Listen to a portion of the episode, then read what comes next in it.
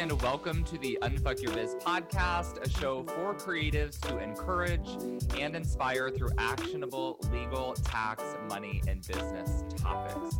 I'm Braden Drake, an author, lawyer, tax pro, and educator. If you are ready to get your legal and tax shit legit, you are in the right place. But before we fully dive in, here is a quick word from my sponsors. This episode is brought to you by my free training, The Three Legal and Tax Mistakes Made by New and Experienced Business Owners, and How You Can Avoid Them. Here's the thing there's a few key things we've all got to do to make sure we unfuck our biz. I've seen all the mistakes and I know how to help you get past them. So here's what I want you to do go to www.unfuckyourbiz.com, sign up for the free training, watch it, and do at least one of the homework assignments I share in the masterclass. Promise? Okay, now let's dive into the episode. Hello and welcome to episode 14 of the Unfuck Your Biz podcast. Today is our sixth Q&A that we are doing. If you have not been following the podcast for long, let me just explain briefly what these Q&As are. I have a Facebook group that you all can join called Braden's Besties. Just go over to the Facebook search bar, search Braden's Besties. You spell my name B R A D E N. And then upon joining the group, you'll be prompted to share one legal or tax question that you have. I save all those questions, and each Tuesday I cover one here on the podcast. So the question that we will be chatting about today is as follows. I started my LLC in New Mexico and moved to California in 2018. I set it up as a new LLC here, still doing business in New Mexico. Upon further reading, looks like I may have messed up somewhere. I would love some guidance. So I'm going to get into more specifics about this question, but first, I want to talk about where you should form your LLC in general. Before we dive into that, before I forget, I'm saying before a lot. I want to remind you that I have a couple of master classes that are actually happening this week.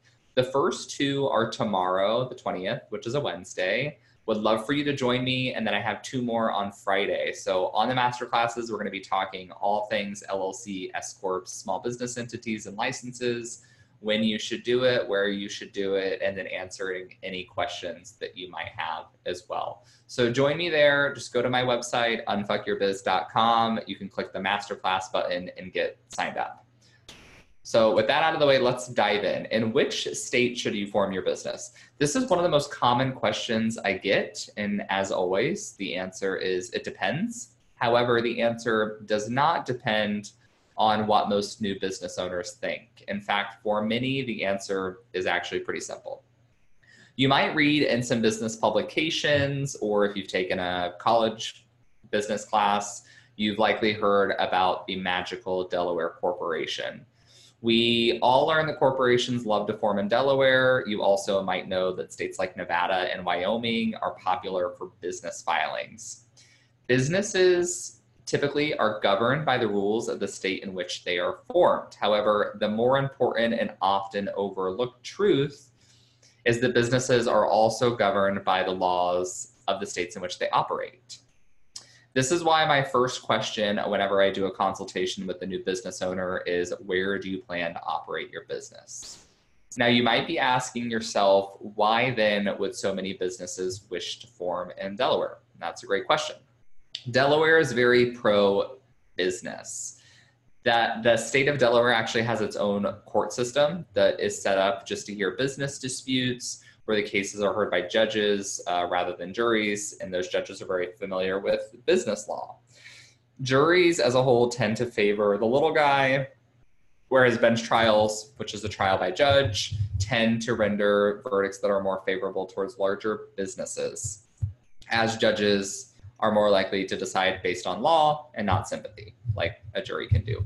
So while differences in state business law vary uh, across states, and some are very beneficial for large corporations, smaller businesses typically don't need to worry about that so much. They don't need to put as much time and energy and money into worrying about business disputes. Typically, An LLC or corporate formation, along with liability insurance and a good contract, should be sufficient to protect your small, small business. You don't need to worry about going to Delaware for all of your issues.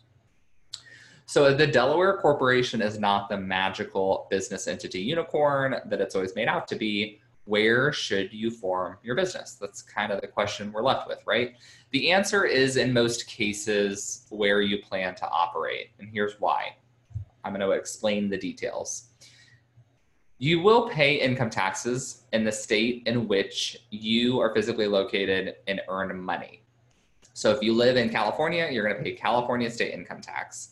Many states also have annual franchise tax for LLCs. So in the state of California, LLCs pay $800 a year for the privilege of operating as an LLC in the state. A lot of other states are much more cost effective. Some of them don't charge anything for LLCs. Many are between $100 and $300. Most states also will require foreign LLCs, I'm saying this in quotes, which you can't see, to pay the state franchise tax if they are doing business in that state.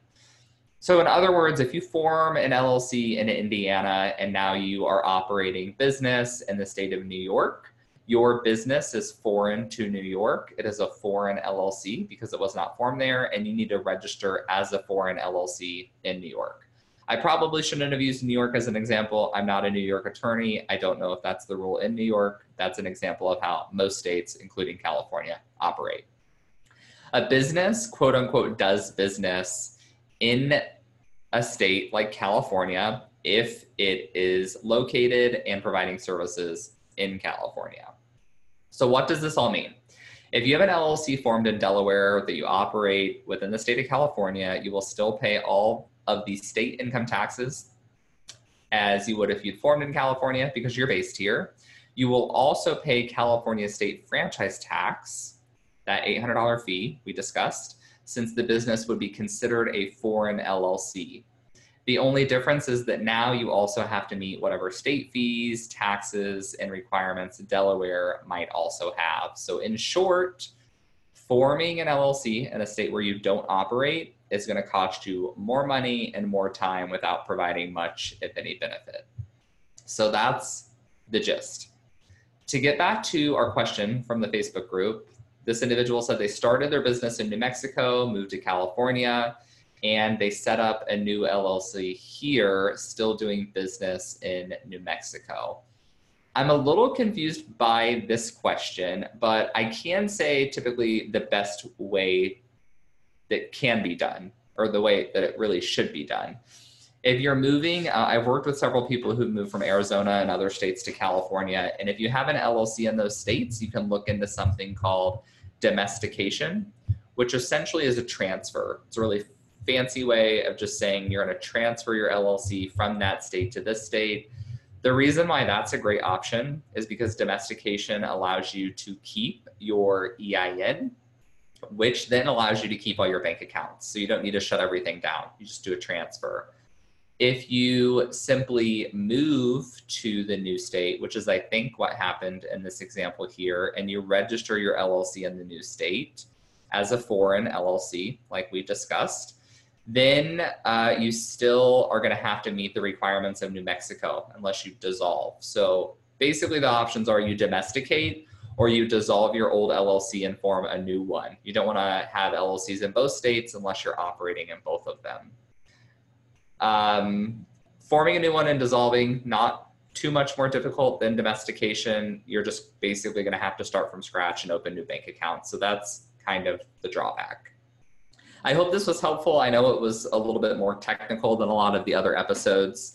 I am actually planning on doing an episode in the future just on domestication. I get a lot of questions about it, so we'll kind of break down the process. But meanwhile, I hope the overview is helpful. Again, uh, would love to see you in the masterclass tomorrow or Friday. Hop on over to the website, unfuckyourbiz.com to sign up. You can also find the show notes there with all the details and transcript from today's episode. As always, would love for you to subscribe, leave a review. That's always much appreciated. And I look forward to being back in your earbuds and chatting with you again in a few days. Have a good one. Hey there. Before you go, I wanted to give a quick thanks. Thanks so much for tuning into the show. If you loved it, I would love for you to take a screenshot of the episode or snap a quick selfie while you are listening. Share it on social and give me a tag. It'll help others